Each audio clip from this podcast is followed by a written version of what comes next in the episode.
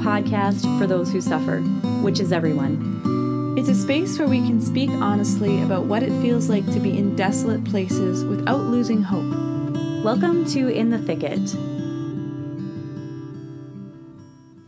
This week, we're talking about waiting for clarity. It's the second week in our Advent series, and we wanted to focus on what it's like when you're in that spot where you're waiting for the Lord to lead, or waiting for the completion of a discernment, or waiting for Him to spell out the next move.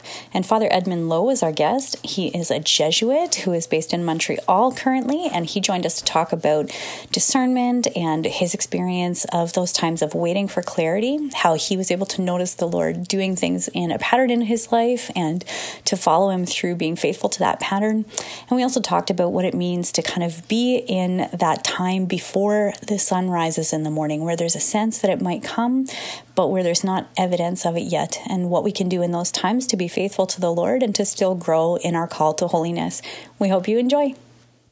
Hello, everyone. Welcome. Hey, Erin. How are hey, everybody. you? Hello. I just waved, Good. but no one yeah. can hear that on the. It's only for the YouTubers. That's right. That's right. That's hey. right. Rachel's being exclusive towards the YouTubers. And hello, we have Father Edmund Lowe joining us today. Hi, Father. How are you? Good evening. I'm doing very well. How are y'all doing? Not good. Bad. Not bad. Yeah, Pretty good. Mm-hmm. I'm I'm tired today. I'm I'm tired but I'm good.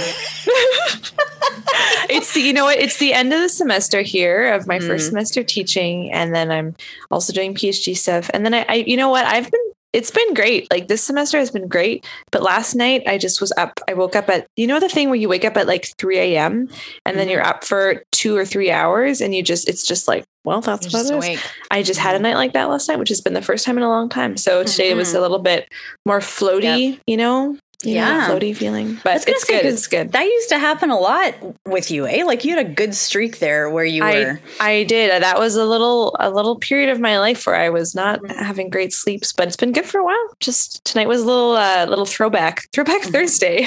so that's awesome. That's yeah, but awesome. how, how are you, Rachel?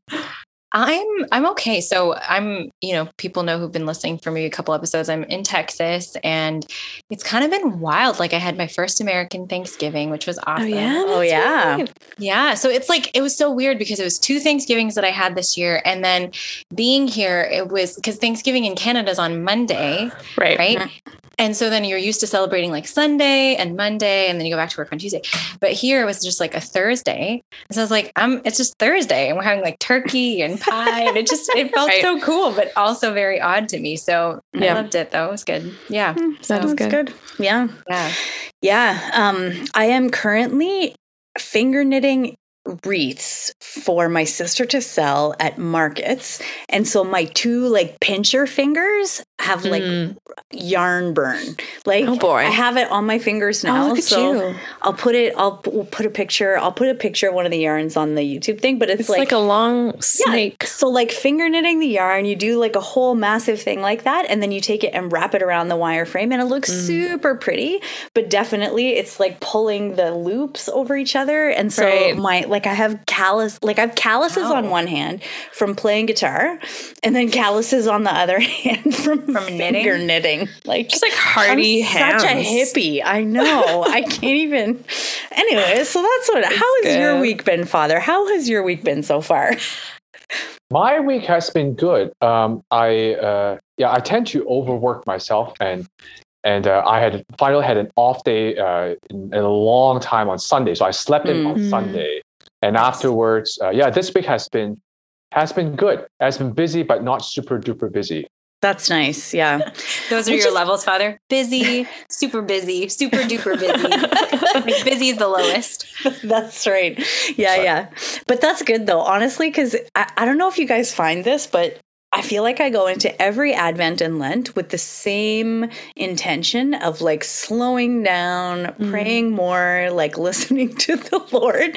And then I get halfway through the season, I'm like, what the heck? Like, why is there more on plain plate now than there, you know, than there is usually? So this is a, a good chance to ask what for you guys is like what's what does your Advent Christmas kind of usually look like? Do you have any like traditions with your family or what do you usually do? Mm. Mhm. There's well, okay. I have to admit, I feel this is not a family thing. This is just a me thing. But I really do love Christmas carols. Like I know, I know it's not Christmas yet. It's Advent, and that's really important. Mm-hmm. But I genuinely love listening to them, and I have a habit of after basically November, basically November 1st, not even Advent. It's not even anywhere near Advent. I'm like, let's just, it's just happening. And I have like a, a succession of carols. So first I start with Christmas songs from like that have nothing to do with anything religious. They're just peppy songs. And we're Okay. talking Destiny's Child. We're talking Family Force Five. I don't know if anyone knows that, but if you know that reference, it's a great Christmas album. And anyways, all these things. And then when it gets to Advent, then I start giving myself permission to listen to like hymns, you know, or like more Okay. more real Christmas Okay. related. But Man, it does we are going to get hate me. mail from the liturgists who are I listening know. to that. I, I'm sorry. But honestly, helps me prepare my heart for Christmas. It makes me excited. So I'll Yeah. yeah. you. That's Don't right. hate me. Yeah, no, that's Mhm. good. That's beautiful. I love it. Yeah. I love it. What about you, Erin? What's your traditions? Well, okay, so for for Advent, usually I would say um I uh I usually try and aim to for reading something like having some good reading and I for, I totally forget the name of the book. I'll have to look it up, but there was one that the Poco a Poco podcast Friars mentioned um The Advent of the Heart. I think that's the book. And I tried to read it last year and I was like for some reason my brain was like nope, not the time to read it. Like you know when you read a spiritual book and you're like it's just like the first time I tried to read um, the Diary of Saint Faustina, I was like, nope, Oh yeah. not the time. Or like Saint John of the Cross. Oh wait, Father Edmund has it. He's bringing no a book. way. He's bringing it over. Do you think it's the one you think it is, though, or is Heart? it like? I Yeah, think or- because Father Edmund, it's one. Yes, Alfred Oh, Delp. Yes. So this is a priest. He was in. Um, he was in a concentration camp, right? Oh, Father, Father Edmund it. is endorsing it. Yes. Nice, nice. Yeah. So Amazing. We will put it Yeah. in the show notes. Yep, I also feel totally showed up right now because I'm like talking about Destiny's Child, and you got this like epic, super awesome holy book that you're trying to read. So you know, I'm, Ah, I'm Oh, like good. thinking- No, no, that's good. No, it's it's good. That's good. I was just gonna say I usually try and read something, and then Right. I ca- I read like some of it, and and I'll like I end up reading it like into the Christmas season, or I'm like still reading it in Lent, or like anyway. So that's you. My tradition for anything is just dragging things on far longer than than necessary. So that's what. What about you? What about you, Father? Where do you go for Christmas? This is a good question because you are a Jesuit. Indeed, yeah. So Christmas, um, I'm based in Montreal, and I'm not really going anywhere for Christmas. I'm sticking around, Mm. um, and yeah. So uh, I usually spend Christmas with my Jesuit community, hmm and uh, like you know, y'all were talking about like Advent, Christmas customs, traditions. Mm. Uh, I suppose you know personally, I do have one. It's si- kind of similar to Rachel, but without Destiny's Child. Okay, that's fair. That's fair, Yeah. Father. I'll give you yeah, it's yeah, I, yeah. I cannot be as cool. There can only be one. yeah, but I do I do have a song list, you know, that's like Advent Mm. slash Christmas because you know some of them Nice. you know, overlap, and you know if I listen to Yeah. like Christmas, it prepares my heart for it. Yeah. Yeah, Yeah. so um, I would say my my favorite on that list right now is uh, uh, Franz Biebl's Ave Maria. So if you if you know it, uh, look it up. It's um, yeah, it's deeply moving.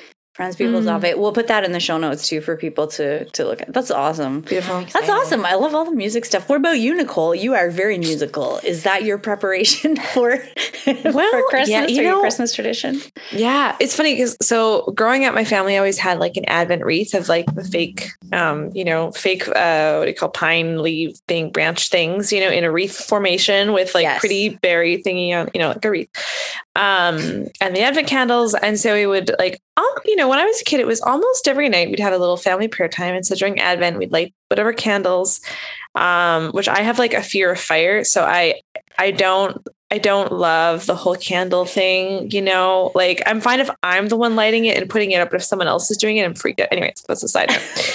um, That's awesome. but we would light the candles and then sing Advent songs. And so, and I think my parents still have like a little like um like booklet that they've put together of lyrics for different Advent hymns. And so we'd sing those together and everyone's harmonizing. And so that's like I don't know, a really I think a beautiful part of Advent. But Yeah. since I've been living not with my family for the last several years, I don't have like my own Advent traditions. So I, that's still like a thing to figure out, you know. And Yeah. um, but I have right now. I've been given two booklets of Advent devotionals, just kind of by fluke. One by the University Catholic um, uh, community here in Nashville. They Mm. mailed me one, and so I have yet to kind of delve into that. But it's just like different reflections by students.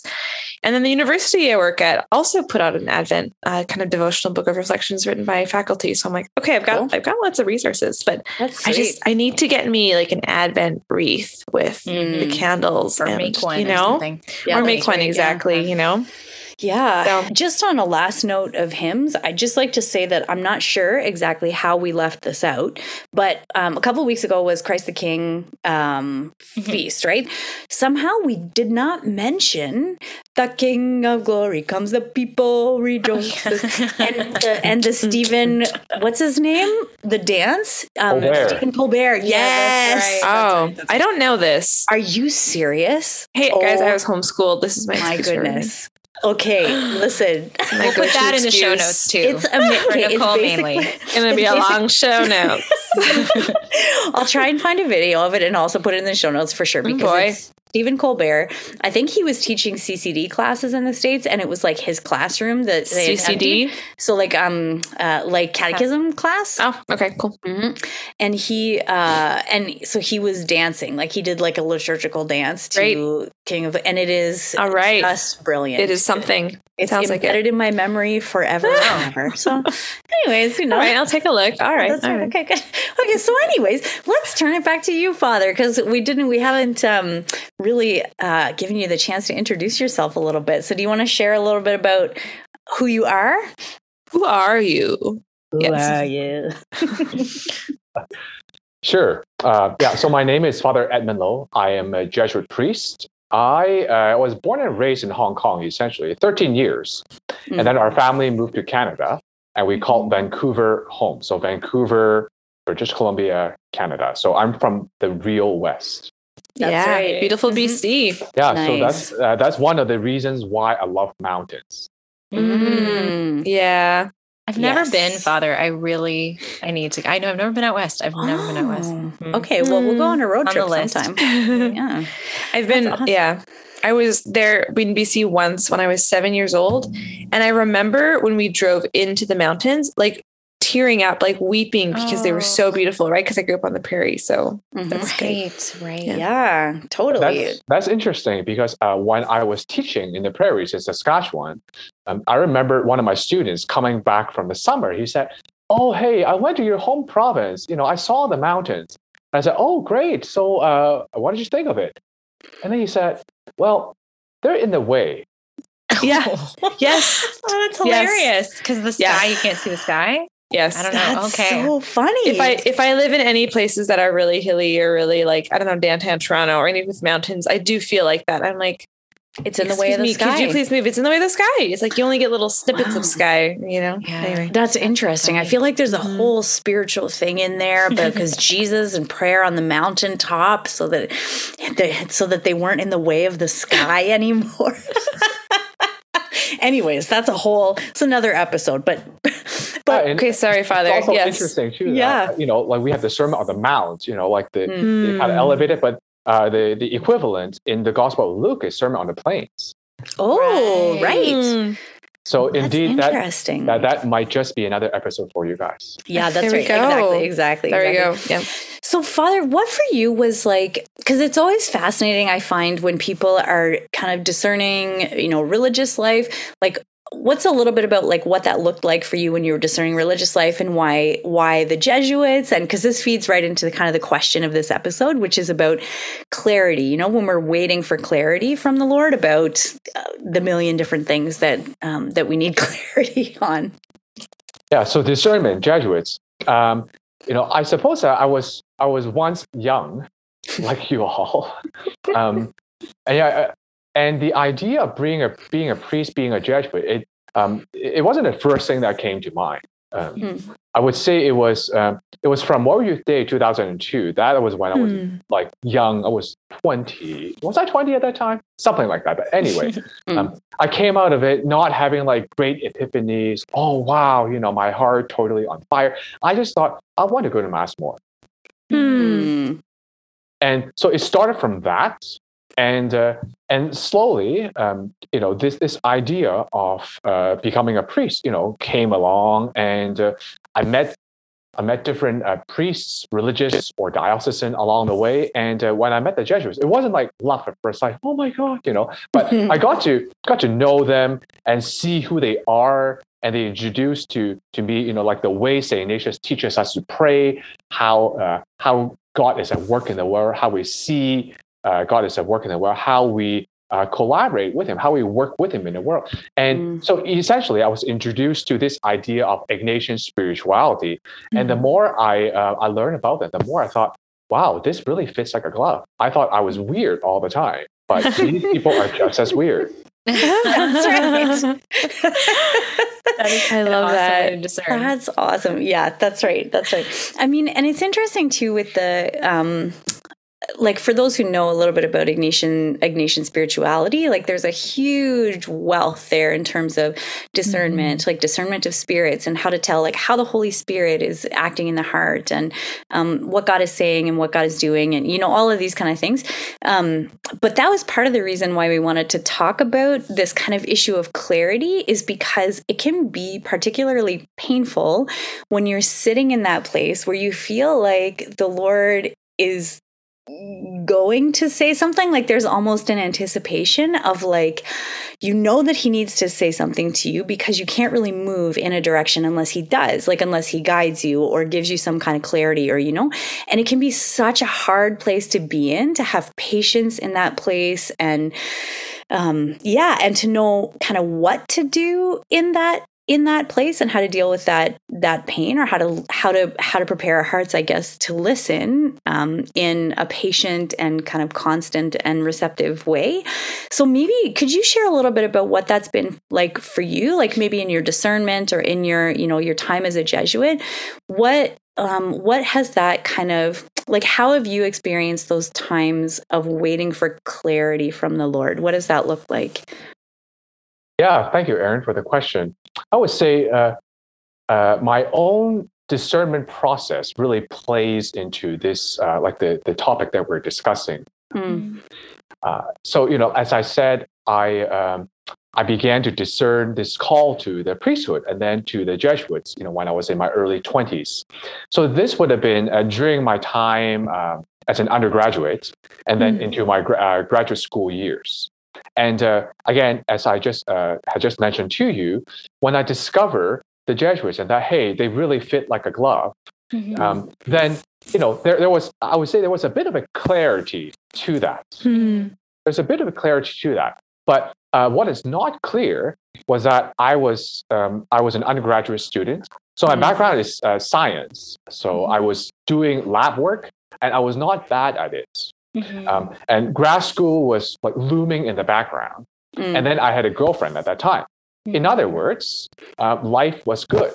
I didn't feel Mhm. that I needed to make any big changes, but this whole Jesuit thing was, you know, it was in the background. Um, Mm. yeah, so I just wasn't ready to make a decision. But nevertheless, I think a decision was made that, oh, I Mm. continue with life. Mm. And- right. Yeah. And so, um, I mean, obviously, you look at me, the girlfriend thing didn't work out. and uh, and graduate school continued. So I was reflecting on this actually, and I thought, so would it be uh, would it be uh, right to say that I was in a sort of a holding pattern? I wasn't really doing anything.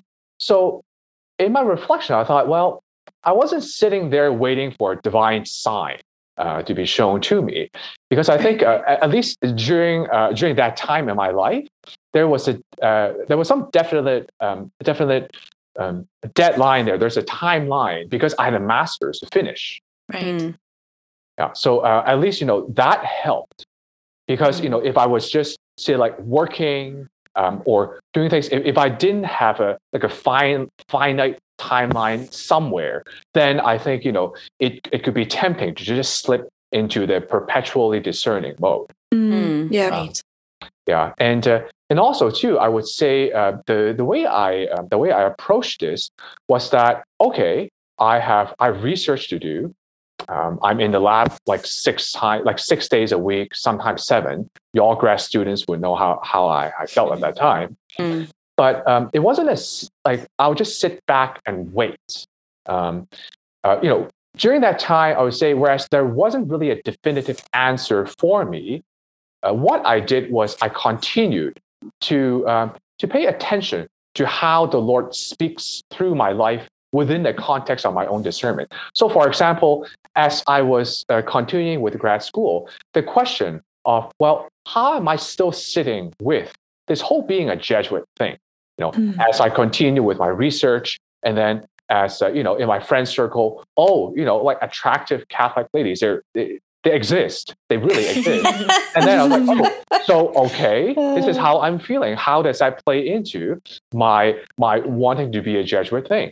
Mm. and um, yeah so I, I think it was um, it was more of a uh, if if I can call that period a waiting period, it was more of an actively waiting. Mhm. Right.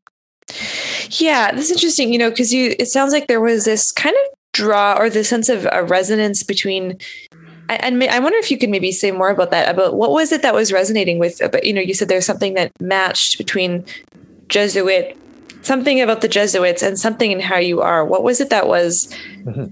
feeling what was it what was resonating there Yeah, how did I jive with a whole this whole Jesuit? yeah Yeah. Right. Like, what was it that was piquing your curiosity, even while there was, you know, like grad school that sounds like it was going well and maybe good communities and prospects of dating or whatever it was that were kind of there too, you know? What was it that was, what was the pull?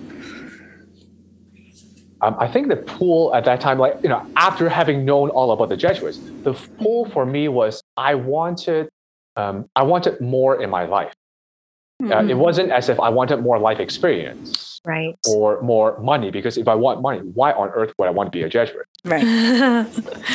right. Um, but I just, I just wanted more, and um, I think this was in retrospect. I realized that I want to give my life more. Mm. That's very And- interesting. Yeah. And that felt okay. And so then, but it could be, I mean, that could be fulfilled by, by marriage, right? Like could gift of self, right? And, and then the Jesuits. So what was that like then trying to discern between these different kind of vocational prospects as a young adult? hmm Yeah, I think that's a very good question. When we're um, when we're offered um, um, several choices, sometimes a whole lot of choices, we can be paralyzed by them. And uh, so I think you know, for me, um, at that time, it was um, it was really looking into my heart. And this this is not just like one sit down uh, one sit down reflection, but it was like a drawn out reflection that well. Um, uh, you know this this whole Jesuit thing um, and and this whole marriage thing. Um, I would say uh, at that time I was um, yeah I was attracted to both. But as I reflect Mhm. um, uh, more, and this has been confirmed in my Jesuit life as well, that um, there's this there's this um, idea of giving my life to serve the Lord, um, to serve the Lord, to follow the Lord, to love the Lord as a um, yeah as a consecrated religious, to give my life this way, to love this way. That uh, that really speaks to me, and Right. uh, that desire, um, I would say that desire in me has been um, uh, was is and has been like it, it continues to be stronger than uh, the one for marriage. Mhm. Yeah. I wonder because when you when you speak about that about the desire to kind of give yourself in love for the Lord like as a consecrated religious like my heart it just kind of explodes with that because I feel like in my own vocational discernment there was like there was so much but it, it's interesting because it totally aligns with what we're talking about because um, because I remember at one point while I was discerning that I was feeling that like Lord I feel like you are calling me to belong to you alone. Like and I want to give myself like it was like he had given me these desires to give myself fully to him but then I was also in this place where he was not showing me how. And it wasn't like I was like waiting to hear from him how like he was going to fulfill mm. those desires which was like torturous in in in a lot of circumstances, right? And also because because I felt like I was like doing things like not being paralyzed in what I was doing, you know, like I was going on come and see retreats with religious communities or talking to these people or like I was actively kind of trying to like pray, listen to the Lord, do things that might kind of help him to clarify for me where he was calling me, and it felt like he was shutting every door and mm. that did not feel like now I look and I'm grateful for it because it was actually him, you know, like guiding me, but at the time I was like, um what the heck? Like you, you are very mean. Like why? like why are you torturing me like this? You know. Um, yeah, so I'm wondering for you, like in the process of maybe even formation or kind of coming to um, to um, like vows and things like that like have there what is your experience of that been of like waiting for the lord to um, to kind of shed light or to bring you into into a kind of final yes or um, what has that looked like for you? I think the way I would describe my own experience is that um, and, and, this very much goes with um, you know what we call Ignatian spirituality, the way Saint Ignatius invites us to pray, and uh, you know it's something that I think you know after like this is my 14th year as a Jesuit, so mm. it has become more or less a second nature uh, to me. It is um, it is a kind of um, yeah, like I said before, a, a kind of active waiting, and during that time, what am I active? Uh, mm. with what am I active right. about? It is to to constantly pay attention to um, uh, yeah how um, how the Lord um, has been with me during my life, and uh, yeah what uh, uh, you know what keeps my that, that fire inside me burning, um, what draws me to God. Um, what gives me great, as St. Ignatius would call consolation, what draws me towards God. Um, mm. And so it would it was a it was a constant um, paying attention to this kind of a dynamic inside my uh, yeah, inside my spiritual life, uh, be it when I was discerning to join the Jesuits or even um, as a Jesuit myself. Like, you know, I was, as I was um, going through the Jesuit formation, it's always paying attention to those things. It's almost like um, you, are actively gathering data. Um, yeah. But mm-hmm. gathering data, not not in the sense that okay, I've gathered this data, and I when I um, put them up on an Excel spreadsheet or like Google Sheets or what have you, then they will automatically make sense. But right. rather, yeah. it's gathering mm. these data and then taking them to prayer. Yeah. Mm. Yeah. So th- that's how I would describe it. Is is a like this waiting period is is trying to sift through these uh, these data that I have gathered through a kind of a prayerful uh, reflection and see how God is speaking through that. Mm. Yeah. There's a couple things coming to mind as you're talking about this, Father. Um, you know, when we talk, so, you know, this episode is titled Waiting for Clarity, right? And I think that waiting can sometimes uh, conjure up images of just passive, passivity, right? Of just kind of sitting around and waiting, you know, it's just waiting for orders or something. And I, you know, I, I can, I can think about times in my life or, or ways that I maybe misinterpreted how people talked about God leading, where it was, it did seem like that, where I, okay, I have to sort of, you know, I'm just, I'm just here waiting for God to tell me what to do. And in the meantime, I'm just going to do nothing or, you know, something like that. Mm-hmm. Um, which is, and you're, you're being very clear about that. That's not, that's not what's entailed. You know, you're describing your own discernment period of a time of, um, going to grad school and you were dating for a while and and you were thinking you know so there's this just just thing of like moving forward with life and with what gives you life and joy and peace and what's exciting for you in life right mm-hmm. um so that active part of life but then also this kind of um like you're saying this this attentiveness to those those movements of of the spirit within us and i don't know maybe this is a good time to talk about maybe a little bit of that Ignatian spirituality of what what does that mean to like what does consolation mean? What does desolation? You know, what do these things mean? And I'm sure maybe maybe many of our listeners are are familiar with these terms, or maybe not. Um, but I think it's worth maybe um, diving into what what did that what was that like for you as you went through that discernment period?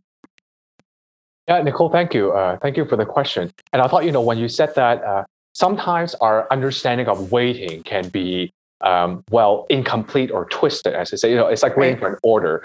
Um, mm, yes. Um, like the way I I look at it is that while the Lord isn't Uber Eats. We're not waiting for the Lord that way. That's good. That's Dang good. it. I know. Wouldn't that be nice if it was just like I'm gonna sit here and do nothing until you tell me what to do, and then I'll it's have a number that would one and a number four. It'll be here in 30 minutes. Yeah. I use that coupon, you know. right. yeah, that's great. That's it. Um, yeah, if, if there's one take home thing, uh, take home thing for you all is that the Lord is an Uber Eats. Right. That's right. Yeah. Mhm. Sorry, guys. That's right. how it Yeah. works. Um, but I thought, you know, um, uh, as I was reflecting on this, this image from uh, from Scripture came to mind. I'm a priest, so I can't really take myself out of that realm. Um, biblical image from Psalm 130. Uh, y'all would have heard of this already. Like, my soul waits for the Lord more than watchmen in the morning. Mhm. Like, you, you've he- heard that one before. And Mhm. so I think this actually paints a very good image for us. My soul waits for the Lord more than watchmen for the morning. So we can then ask ourselves, so how do, how do these watchmen or sentinels in different translations, how do they uh, wait for the morning then? We can imagine, say, you know, someone on watch, they're just dozing off, super sleepy, um, Mm. yawning away, and just like, oh, I can't wait for the morning so that my shift is over. I can go sleep. Or you can have watchmen being very actively on guard, being a- very actively on guard, paying attention to the surroundings and here, you know, Hmm. uh, waiting for the morning. So, you know, I I am an avid uh, sky watcher, sky appreciator, I suppose. Um, Hmm. To those of you, you know, who are also you know, who also belong to that category, what up? Um, so when I It's when true. I can sorry can confirm because Father Edmund, when we had we had coffee shortly before I moved to Nashville, and I think you showed me several like I think we showed each other several turns? like sun sun no like sunrise and sunset pictures. You know, just Yeah. like the sky watching uh, so funny. uh, thing. Yeah, yeah. yeah, we bonded over that. That's right. That's right. That's awesome. Actually, I'm going to interject. Well, I'm Yeah, part of the club too because no. we so a friend of mine and shout out to her she knows she listened um, to our podcast. We did because during covid you couldn't really go anywhere and we're like we want to do something. And so we did we did like sunrise trips. So we did a couple Hmm. trips to places that we've been to before but we went there just before the sun like niagara falls actually we went there just before the sun rose and then we took pictures of the sunrise and it was like it was the most beautiful thing ever actually. I've, I, maybe i'll share some pictures we can put on our instagram or something they're so gorgeous Uh, this is There we go. becoming a bit of a tangent, but yeah um, I I also belong to a, a WhatsApp group with a few friends, and the name of the group is called Opacar Opacarophils. Opacarophils. Um, Apparently, it's a fancy word for those who deeply appreciate sunset. Okay. Oh, there you go. All right. That's there you cool. go. So the, the cool. reason why I bring up sunrises and sunsets is because you know Mm. I think if the watchman is really paying attention, like really waiting for the morning, um, and you know, I think for those of us who who, who have anticipated sunrise before, we we know that experience. We're watching the sky, and it's pitch dark, and then suddenly the colors start to change a little bit, and a little bit, and uh, yeah, like just watching that changing of the uh, the colors, the different colors, uh, indicating different stages of dawn, and Yeah. you know, like that kind of anticipation. But there's also a, a great attentiveness to there as Mm. well. So I think you know that kind of an image really uh, really speaks to me in terms of how uh, how we're called to be attentive while we're waiting. So I think it's this kind of an active waiting. Mm. Right. Yeah. You know, and even to add to that, I'm just sort of riffing off of you here and thinking, well, you know, when we're attentive to those sun, like literally the sunrises and sunsets, we're waiting for something that's beautiful. We're waiting for something that Mhm. that just makes our soul come alive, and Yeah. we don't want to focus on anything else. You know, you don't want to be on your phone in those moments because you want to. You don't want to miss any moment of Mhm. when the sun catches a particular cloud or when a particular color changes or when all of a sudden you see reflection over water in the sunset or whatever it is you're waiting for this beauty.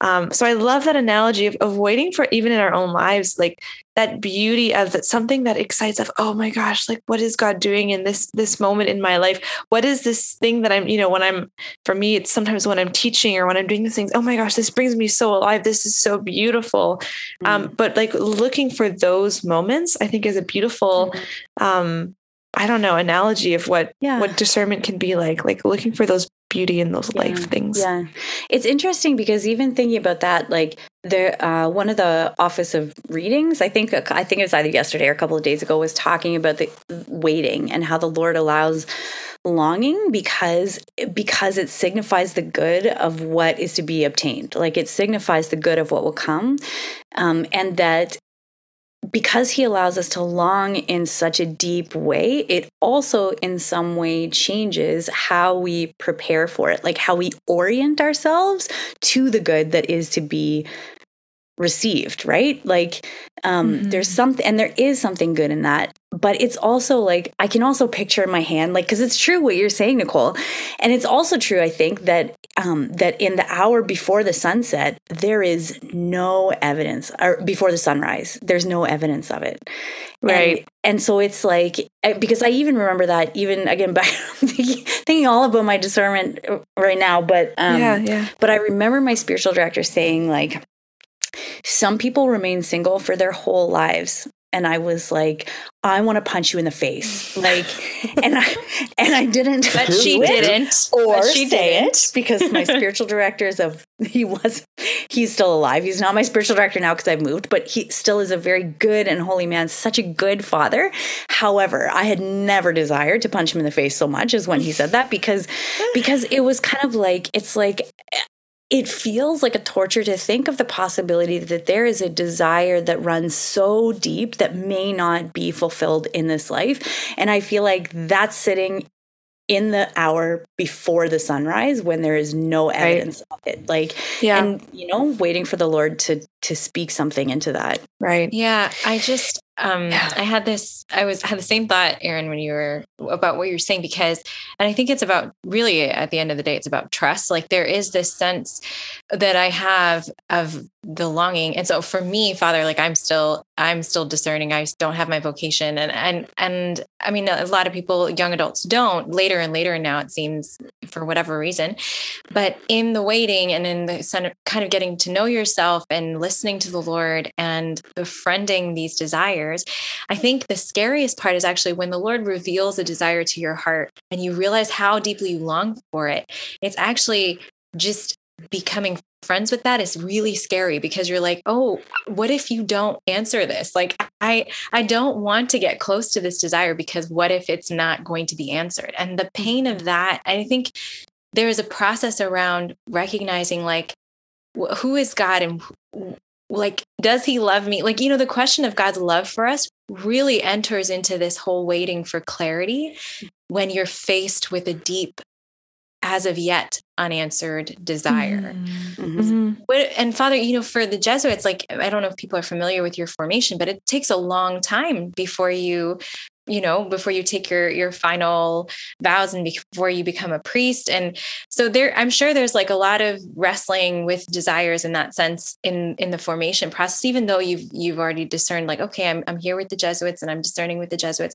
It's not like you're a Jesuit the next day. You have to go through this long process. So did you ever feel that father like a fear of kind of embracing the desire to be a jesuit or anything kind of along those lines and how would what would you advise for people who may be experiencing that Yeah, thank you, Rachel, for this question.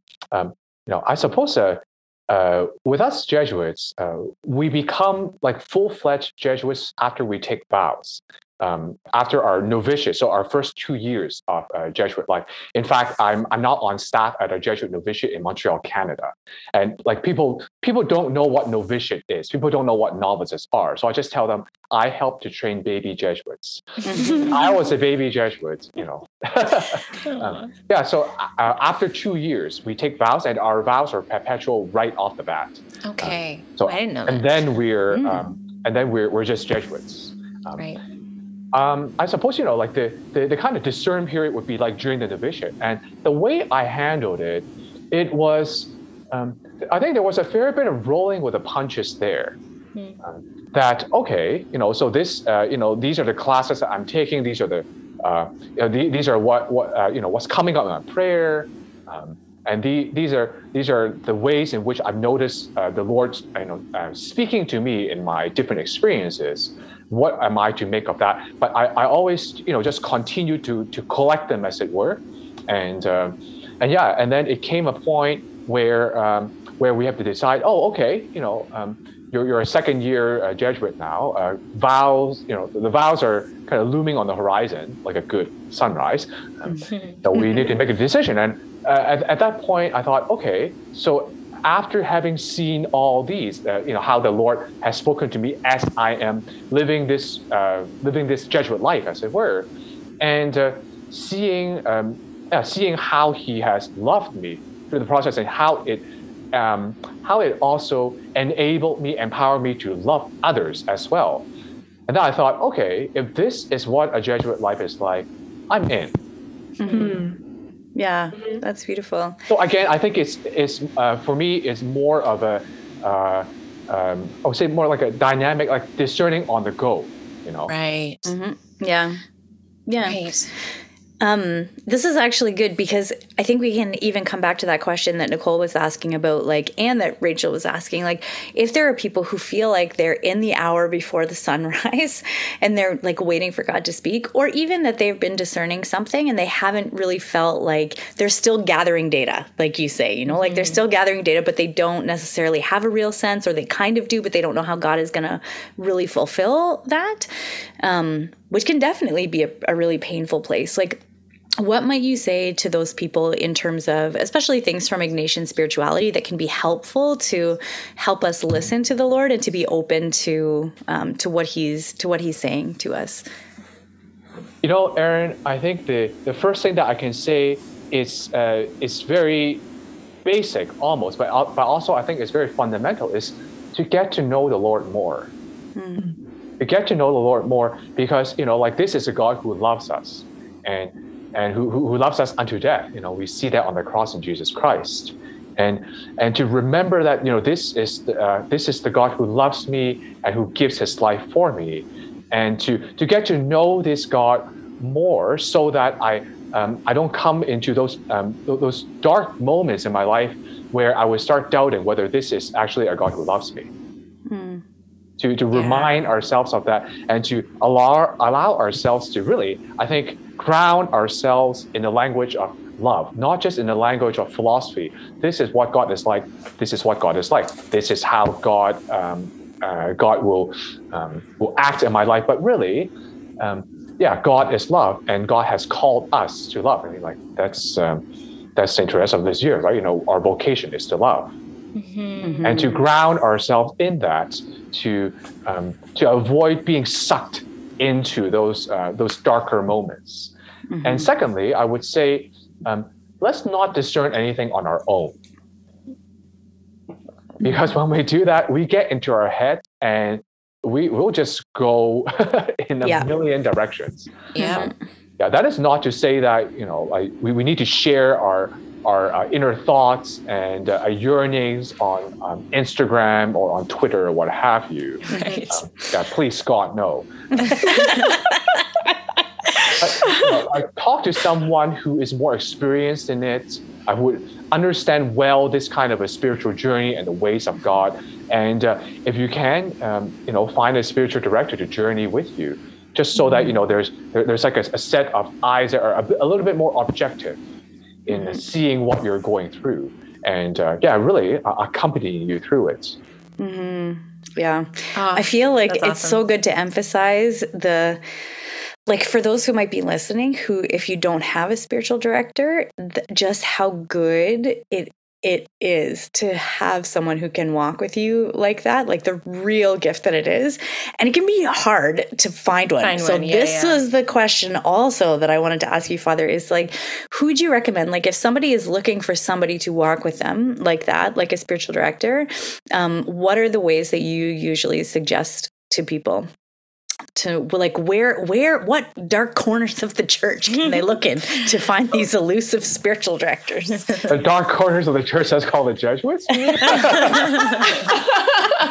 Where all those weirdos are. Was that a jesuit joke father? Yeah. that's awesome. Um, yeah i would say you know i'm a jesuit and i do think that uh, we uh, we we serve the church we which serve the church. Um, yeah. Uh, in in you know this way, uh, this is something that we bring to the table, uh, or someone who uh, who understands the way um, uh, Saint Ignatius sees discernment.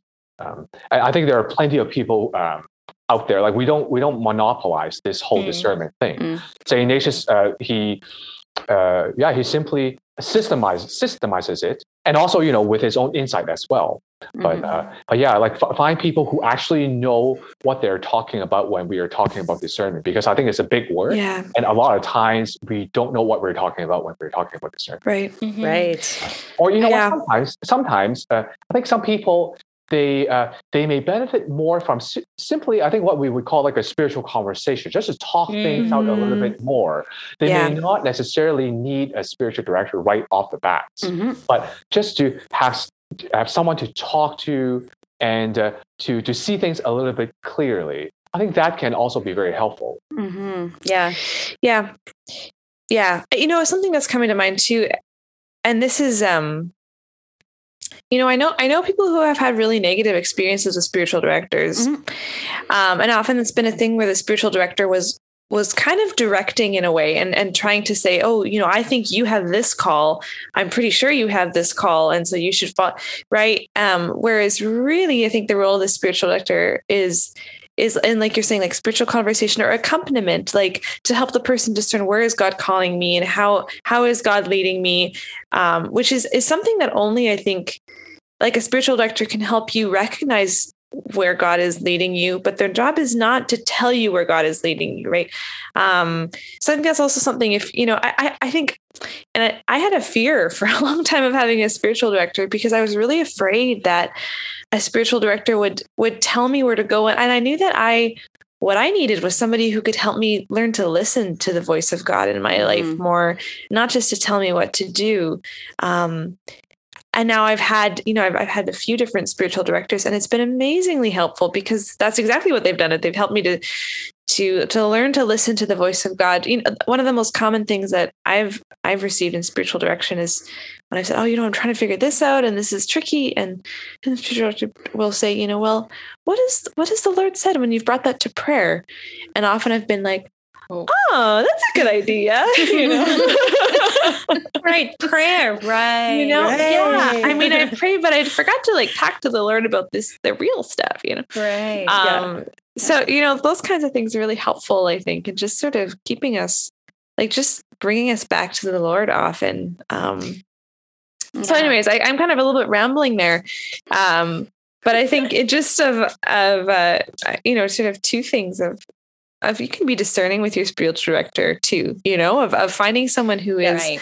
is going to support you and not tell you what to do but also that there are that that is that there are so many good spiritual yeah. directors out there and mm-hmm. well sometimes you know. it's even just personality like i've had spiritual directors sure. yeah. before where i met a few times and then i was like it just is like we don't it's like we speak a little bit of a different language you know even though like they're amazing sure. and i'm obviously amazing so that's you know but like yeah, finding the right yeah, fit. Yeah. yeah, yeah, that's right. Mm-hmm. Yeah. But also, I just want to cycle back, Father. You said to, about mm-hmm. um just getting to know who the Lord is, and I think mm-hmm. like everything in me was like, yeah, that's because I think that is where kind of in this waiting for clarity stuff that the evil one really attacks us is to really make us doubt who God is and that yeah. he actually loves us. And I think, you know, it can be, it can, there can be this kind of idol that we make yeah. out of, in quotes, like a vocation in the sense that, of course, God has a vocation for us.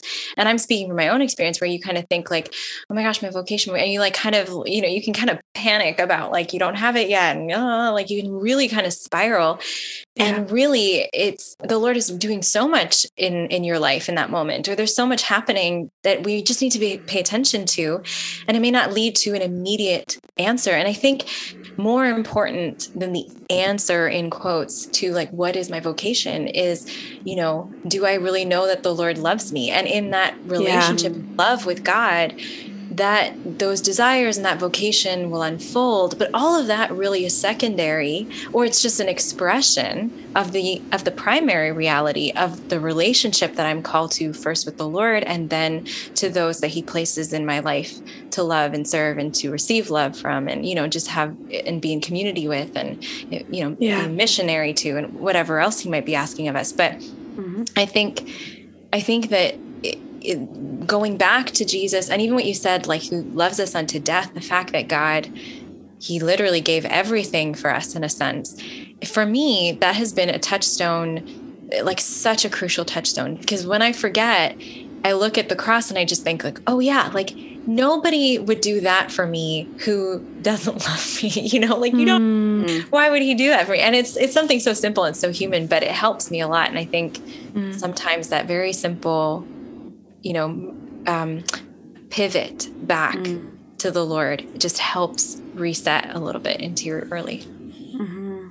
yeah yeah that's interesting i yeah because even when you're talking i'm like i feel like that resonates but then also even the sense of like impatience because I am a very impatient person.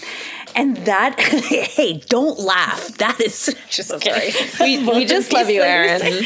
you know, we know you. We love you. That's right. That's right. Yeah. But it's true. Like when you're waiting for something or when you're waiting, like, because even I can think of times, even right now, like things in my life that I'm like, okay, Lord, like, let's get a move on, you know? And I'm like, I know mm-hmm. that He, I know that He loves me um, and and that's like foundational but there is that impatience that's like, I know you love me, but I want my will. Or I know you love me, but I love myself more than you love me. Like, I like, or weird things like that, you know? Um, I think all of those kind of things can play out that are, that are definitely manifestations or different ways of us really not trusting the Lord's love for us, which is also trusting the Lord's plan for us because it is an expression of his love for us, you know, like whatever the plan is. Um, um, so I definitely wanted to ask you that, Father. What um, what kind of advice would you have for people in the area of like patience and growing yeah. in that trust? So, Erin, you're asking me that um, uh, we, we we should pray for patience, like, and I want patience right now. That's right. exactly. Exactly. Like, who was it? Saint Augustine, who was like, "Lord, give me chastity, but not yet." Yeah. But it's give me like patience right now. Give yeah, me it's like the opposite. Right yeah, yeah, yeah, exactly. oh yeah. Yeah, thank you. I think that's a very good question, and uh, you know uh, what I would say to that. I, I think you know um, what, when you were talking about this, like you, you were circling around the word trust, and I think that's that's exactly the word is mm. trust or um, the lack of trust that we may have. Mm. Um, uh, uh, for the Lord, and uh, uh, the way I spin this question is, uh, you know, when we are discerning, when we're looking for clarity, as it were, um, I think a lot of times we may get sucked into the temptation of seeking this 100% certainty and clarity. Mm-hmm. Whereas if we turn to Scripture, the Lord never sits, you know, the the disciples down or the like Peter down or John is like, so have you figured this out? Are you 100% there? Do I need to convince you more? Um, you know, the Lord doesn't. Um, he doesn't call us that mm, way. Right. Um, uh, but yeah, like and uh, yeah, so I, I, think this this thing about oh I want to be hundred percent convinced that has more to do with ourselves and our lack mm. of trust than um, how how the Lord is. You know? Yeah. Because Ugh. yeah, the, the way the Lord is with us is the Lord asks us, us to well, He calls us and He He asks us to have faith and to follow Him, and that is like that is isn't at all like 100% um, certainty and clarity there mm. right but like taking that step i think you know what we can be 100% sure is really at the end of the day that um, well God's love is there for us. And if I do follow him, then I can be 100% sure that, um, yeah, you know, I, uh, I will, yeah, I, my, my, my heart will, will, uh, will love in a way that, you know, I will really grow into uh, what the Lord desires uh, uh, me to be. Mm. Yeah. In that vein, Father, I have maybe um, another question that is not in the line of your vocation to the Jesuits or, or even the priesthood at all. But if so, there's a lot of young adults I know who are discerning marriage or just praying for a spouse or just not feeling called to religious life, not the priesthood, living the single life, not necessarily, you know, just wait in a way, waiting for clarity or whatever. What kinds of things can they do when there's not an actual person that they're discerning a vocation with or a community and they're living but they're feeling like kind of what you said at the beginning of your story like they're feeling there's more there's more that they want to give. There's another way that they feel called to love and they're not sure what to do with that. Like where Erin was really before she discerned her life to to be a consecrated virgin her vocation to consecrated virginity. What would you advise people to do where there's not really that answer yet and there's they're not feeling called to go in a specific direction and they're living their lives, how do they deal with those desires of something more? What would you advise them to do? Yeah, Rachel, thank you for your question. Um, I think what I would say to that is do not let um, uh, this this reality of you know I don't uh, I don't have um, I don't have an answer right now. I don't have a definitive answer. Right. Do not let that stop us from living. Mm-hmm because I think we can be we can be paralyzed by that. Yeah. You know, I I want to figure this out right now because you know um, when I when I figure this out, then life would just be perfect. Right. Yeah. Yeah. But uh, but yeah, let's not allow that uh, that almost like um, this state of incompletion, as it were, to paralyze mm. us. But rather, but you know, continue to love and to serve. Mm-hmm. Yeah. Because I think you know, like at the end of the day, um, uh, to to be Christians, I mean, like that's uh, that's mm-hmm. kind of it. Totally. Yeah. Yeah. Mm-hmm. That's what my spiritual director used to say all the time. Like every time we would talk about vocations or things like that, he's like, you know, the call is to holiness. The call is to it's holiness. So unsatisfying Period. sometimes. It is. Like, ah. Dang it. I know. Did you right? want to punch him at that time as well? I did. Also a little bit, but not quite as much as the other time. Yeah. It was probably the same conversation. Yeah. yeah. But yeah, yeah. Yeah. I think that's perseverance though, Father. Like what you're saying is like, mm-hmm. is really the virtue of perseverance. I think it does. And we need the Lord for like, you can't do that. You can't live yeah. in that sort of state. I like how you said it, even though it's not because we are a Christian, we're complete in in the re- reality of our Christian identity, but mm-hmm. we are maybe feeling an incompletion in our lives because there's this something more that we desire to give. But in that sense of incompletion, you know we are called to persevere we're called to persevere and i think that that it can mm-hmm. it's not mm-hmm. always easy but i think it's very real and it's it's a real calling in a sense like it really is it's a yeah yeah yeah totally. yeah i always think of um you know, I mean, okay, so Father, when you're talking about this thing of we may not never have like 100% clarity of this is what I'm called to do, and I know for sure, and therefore it's great. Um, but it's more of just trusting the Lord with with with the data that we have and, and continuing forward. I hate that. I think that's the worst. I really want clarity. I want everything to be 100% sure. But I know that what you're saying is true. Right. Um, but I, I often think of C.S. Lewis, who got married at in his 50s or 60s or something. Oh, yeah. And of course, he's C.S. Lewis, this prolific writer and someone who was following God's call in his life. Um, and that question of vocation wasn't settled until like his later life and and then that was beautiful you know? Um and so we just like we never know. The timing of god is is very interesting you know? Mm-hmm. and and it's um yeah. so yeah. but i don't know. I found that comforting of just thinking okay like just because um you know the timing i, I mean I, I, these are things that i'm i'm actively struggling with or, or wrestling with in my life right now it's questions of vocation and discernment and clarity and all of these things right um but just to remain focused on the lord and trust in his timing and trust in his leading that, that yeah. it's good is like that is at the bottom of a lot of it um, mm-hmm. which is which is hard I, I want that clarity mm-hmm. and just to to give that all up is is difficult and yet that is that is the kind of i don't know the paradox of discernment is that it's it's to lean not on our own understanding you know? Yeah yeah. Man so funny i'll share a little quip and then um and then we'll have to move into godwinks i feel like we could talk about this forever though um but i'm thinking of uh, this one priest i don't know if you ever met him father edmund his name is um, father steve ransom um, he was in Toronto for a little while. He stayed where I used to work at the Newman Center. He stayed there for a summer while he was studying, I think at Regis, um, possibly, or might have been St. Mike's. Anyways, he's from Trinidad, but he is one of these pre, he is a very, very holy man, you know, and funny, like totally funny, such a joy, good sense of humor, you know. And I remember him talking about, um, you know his discernment and his ordination. He's like you know and then i got to ordination day and you know i was pretty i was pretty you know certain you know but then i found myself on the floor in the cathedral in front of all of these people laying on the floor while they're singing the litany of the saints. And i was like oh well i guess this is it.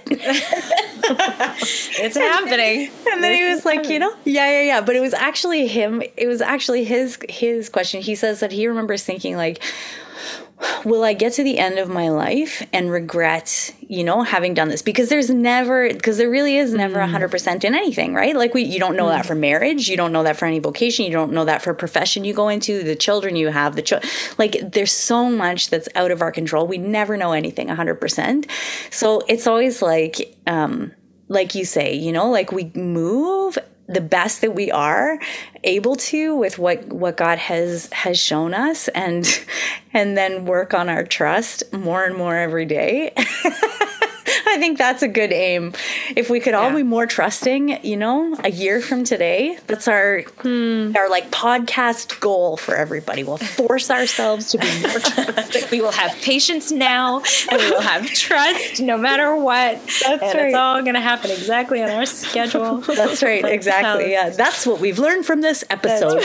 no, no. What we learned from this episode is that God is not Uber Eats. That's, that's what we right. learned. That's right. That's the takeaway. That's right. That's right. That's, that's the takeaway. Right. That's the takeaway. Awesome.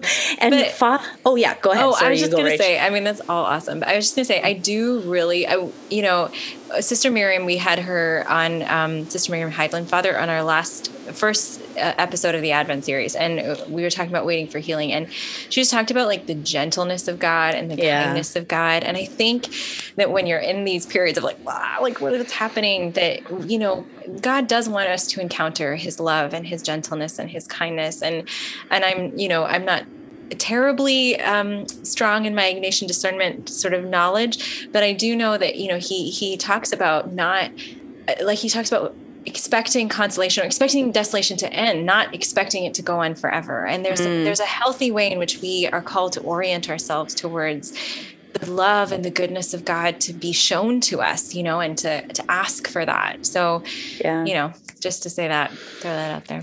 That's beautiful. I love it I love it. I love it. Well, listen, we'll turn it over to you, Father, because you, uh, I think you said that you have a God wink that you'd like to share with us. Indeed. So um, I think this is a God wink. Uh, if not, we'll just edit that out. Perfect. So this actually has to do with my uh, discernment process. Um, so at the beginning, uh, I told you that um, what got me to uh, to go to church more was, you know, after World Youth Day, I just felt, oh, I want to go to church more. So I did.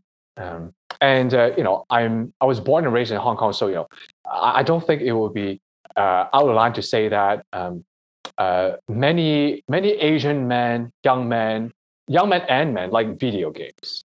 Mm-hmm. So I, I also belonged in past mm-hmm. tense uh, to that category. So one day, this would have been like maybe like a few months after I've um, I started to go to daily mass. I was playing a video game, and it was I think it was like a soccer video game or what have you. So just playing away, and then really out of the blue, the idea of, well, what about being a priest came. wow. That's awesome. because I mean, like, I'm not playing a video game of, oh, you know, Exodus, journey to the, the uh, yeah, to the promised land. No, it wasn't religious at all. Is that a video game, Father? That'd be awesome. Yeah, for yeah. all the programmers out there, you know, like, here's your chance. That's right. Exactly. Yeah, it's just a sports video game, and this idea of being a priest came along. And so, you know, like a sane person, I paused the game. I thought, what on earth? huh. And also, like any sane person, I thought, eh, okay, and then I restarted the game. But um, yeah, the uh, but this idea of oh hey, what about being a priest? It kind of stuck with me. It didn't go mm. away. So that was when uh, that, that was one of the um, I suppose one of the, the, the triggers for me to okay maybe I should let them do this more. But yeah. it started in the middle of a video game out of nowhere. That's, that's, that's awesome. really cool. Like it literally that. made you. I love that you paused the game and like yeah. thought to yourself like what the heck, and then like and then kept playing. Yeah. Love it. Sweet. Yeah, mm-hmm. yeah. That's, that's pretty great. That's amazing. Well, everybody, um, thank you for joining us for this week. We want to thank you so much, Father Edmund, for being with us. Um, it was great to have you. And I remarked before we started that you have your Jesuit jacket on. So fancy, beautiful. yeah. So if anybody's on the YouTube, there you go. You can see it. Um, yeah, we are really grateful for you to share some of your journey and some of your wisdom, especially working with the baby Jesuits. So you get to have a lot of expertise in uh, discernment and formation. And um, yeah, thank you thanks to all of those who are listening for joining us. And we have a couple of weeks left in our Advent series. So if you missed Sister Miriam's episode last week, we would invite you to go back and for sure check that out because it's an amazing one. Next week, we're going to have the lovely Anya. How do you pronounce her last name? Krysiak. Oh I think so, but I it's Polish. We'll I can't it do it. We're going to get her to do it next week. So Anya is going to come. She's going to talk about um, waiting for Christ to come again. So some of the stuff about the book of Revelations and what the second coming of Christ means.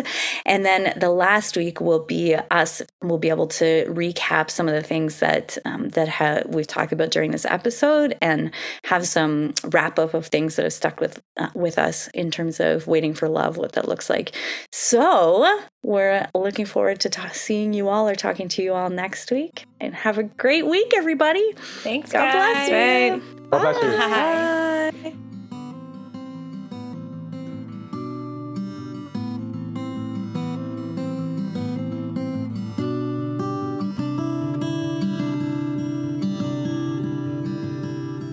Thank you for joining us for this episode of In the Thicket. If you like what you hear, give us a rating and hit that subscribe button. We have new episodes every Monday with more stories and honest conversations about life when the going gets rough and the hope and humor amidst it all.